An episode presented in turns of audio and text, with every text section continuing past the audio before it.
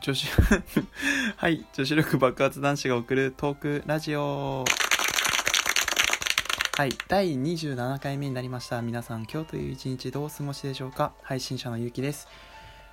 えこのラジオトークはですね、えー、いつも女子力が高いってよく言われる勇気が日頃のちょっとしたことをぐだぐだと話すトーク番組になっております。どうもよろしくお願いします。それでですね今日のテーマはパパーンと早めにいっちゃいます。今日のテーマは地震って怖いですよね。です。はい。えー、っとですね。昨日ですね。昨日の朝久しぶりに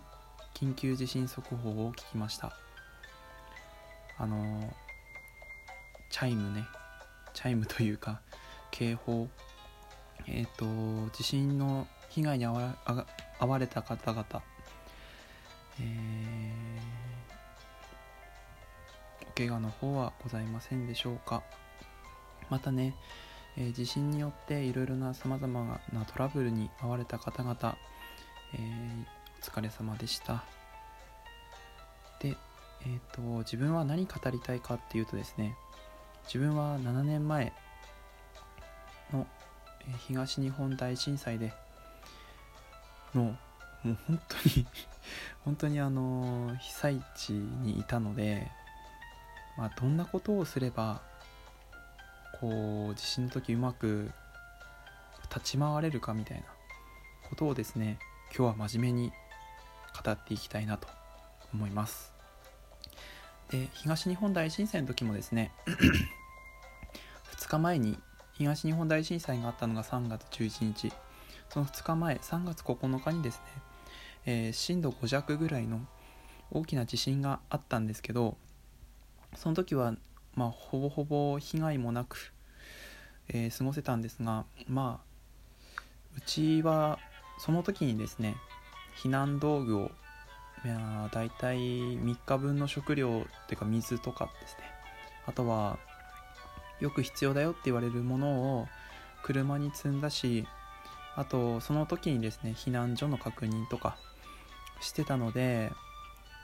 あの地震が起きた時にですねこうどこに行けばいいとか何を持てばいいとかそういうものを把握してたので素早い行動ができたっていうことですね。なので、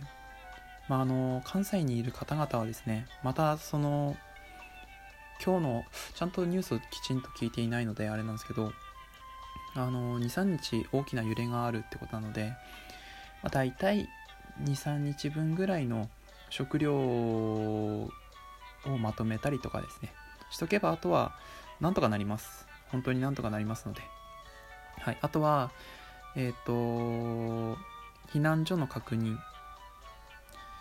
それはですね紙ベースで確認した方がいいですね。携帯とかだとなかなかねあの携帯がつながるっていう時間あの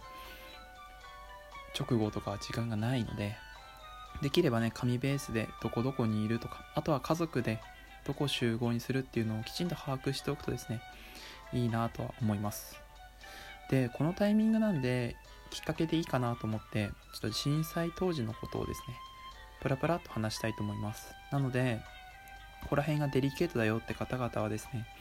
あのブラウザバックしていただけると、嬉しいです。あの結構ですねあの 結構なことを喋りますね。はい。で3月11日なんですけど自分これね本当はあの3月11日にラジオトークしようと思ったんですよ。と2019年3月11日ラジオトークが続いていれば自分のラジオとかが続いていればこの話をしようと思ったことをですねちょっと話そうかなと思います。であのー、自分はですね3月11日のえっ、ー、と14時48分ですか？ぐらいですよね確かね。で自分はあのトイレにいました。俺ね真面目な話するって言ったんだけどね、まあ、真面目な話しますよ。トイレに行っておりました。はい。であの トイレに行っておりましてトイレであの大きい方をしていたんですね。で大きい方をして携帯いじくってたらあのー、突然こうコロコロコロコロって揺れ始めたんですよ。でそのもう結構長い初期微動で 本心が来るまで結構なあのー、初期微動長かったんで俺やばい。マジで俺クソしながらめまいしてきたんちゃうかなと思ってきて。でまだあの半分ぐらいだったんで。まだ残っていたんで。ちょっと出し切ろうと思って。ああちょっと疲れてきたんだろうなって。で高校2年生高校1年生の頃ですね。春で高校2年生になるって時で部活に行こうと思ってたんで。ででグワグワって揺れ始めてあやばいと思って。これ俺倒れるんだと。マジかって。きっとあのー、下半身すっぱだかで倒れて見つかるんだろうなと。思いましたらあ地震だって。2秒後に気づいてですね。あこれはまずいと。何がまずいかというとですね半分しか出てなかったんですよ。なので出し切るまでトイレの中にいるか。それともこうプッとトイレットペーパーで、えー、拭いてですねもう下半身丸出しのまま逃げるかと。社会的に死ぬか そのまま死ぬかみたいな そういう二択を迫られた時にですね人間はすごいですね。あのー、やっぱりね人間は死を感じるとですね何の行動でも速くなるんですよね。半分ぐらい出てたなと思ったのがスンって出てパッて あのこうトイレットペーパーで拭いてであのー、パンツを履いて外に出るっていう。あの多分ね2秒ぐらいでしたね。地震に気づいて気づいて2秒で、えー、クソをしてた拭いてパンツを履くまで2秒。で出て。あそこからね大変でしたね、まあ、さっきも言った通り避難道具とか避難場所とかは分かってたのでそこに集合して。あと親父とおかんが来るのを待ってたみたいな感じで。あとはいろんなボランティアとかしながら待ってたんですけどでそこでまあ自分のところはですね半分もう自分の都市の半分はですね津波によって流されたのでいろいろボランティアすることがあったんですけどあとはですね多分関西の方々は今結構本棚倒れたとか言われてる方々いらっしゃるじゃないですか。あんまりね、あのー、結構バラバラになってるのであと地震とかすぐ来るのでこう積み方とかね片付けもこう簡易的なものにしてあとはあの何て言うか時期が収まり始めたらですね本格的に片付けるみたいな感じの方がいいと思います。で自分片付ける時のちょっとエピソードもありましてさっきボランティアしてたって言ったじゃないですか。であそそういえばまだうちに帰ってなかったんで地震があって2日目の夕方ぐらいかなにか自分の家に帰って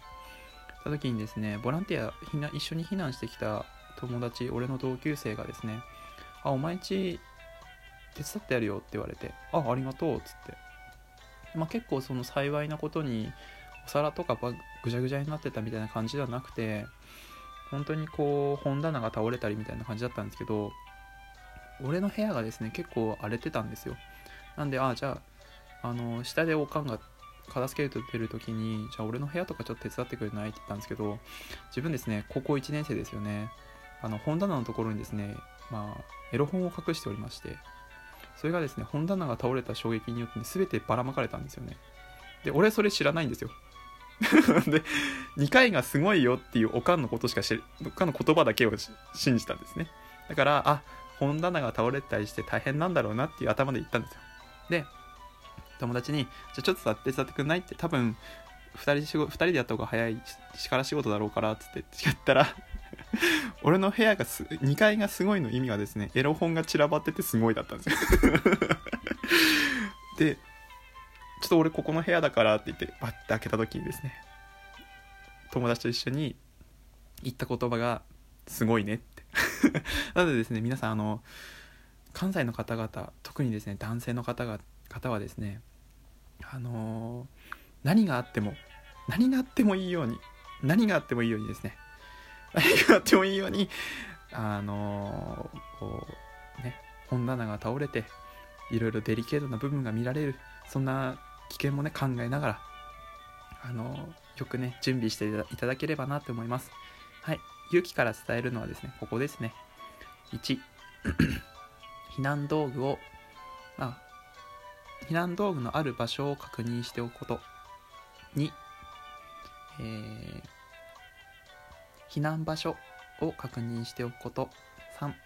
家族の集合場所を決めておくこと。あとはですね自分はあの携帯とか本当に使えないところにいたのであの災害伝言板みたいなのはちょっと使えなかったんですけど多分ですねあのそういうのを説明しているトーカーさんもいらっしゃいましたのでそちらの方を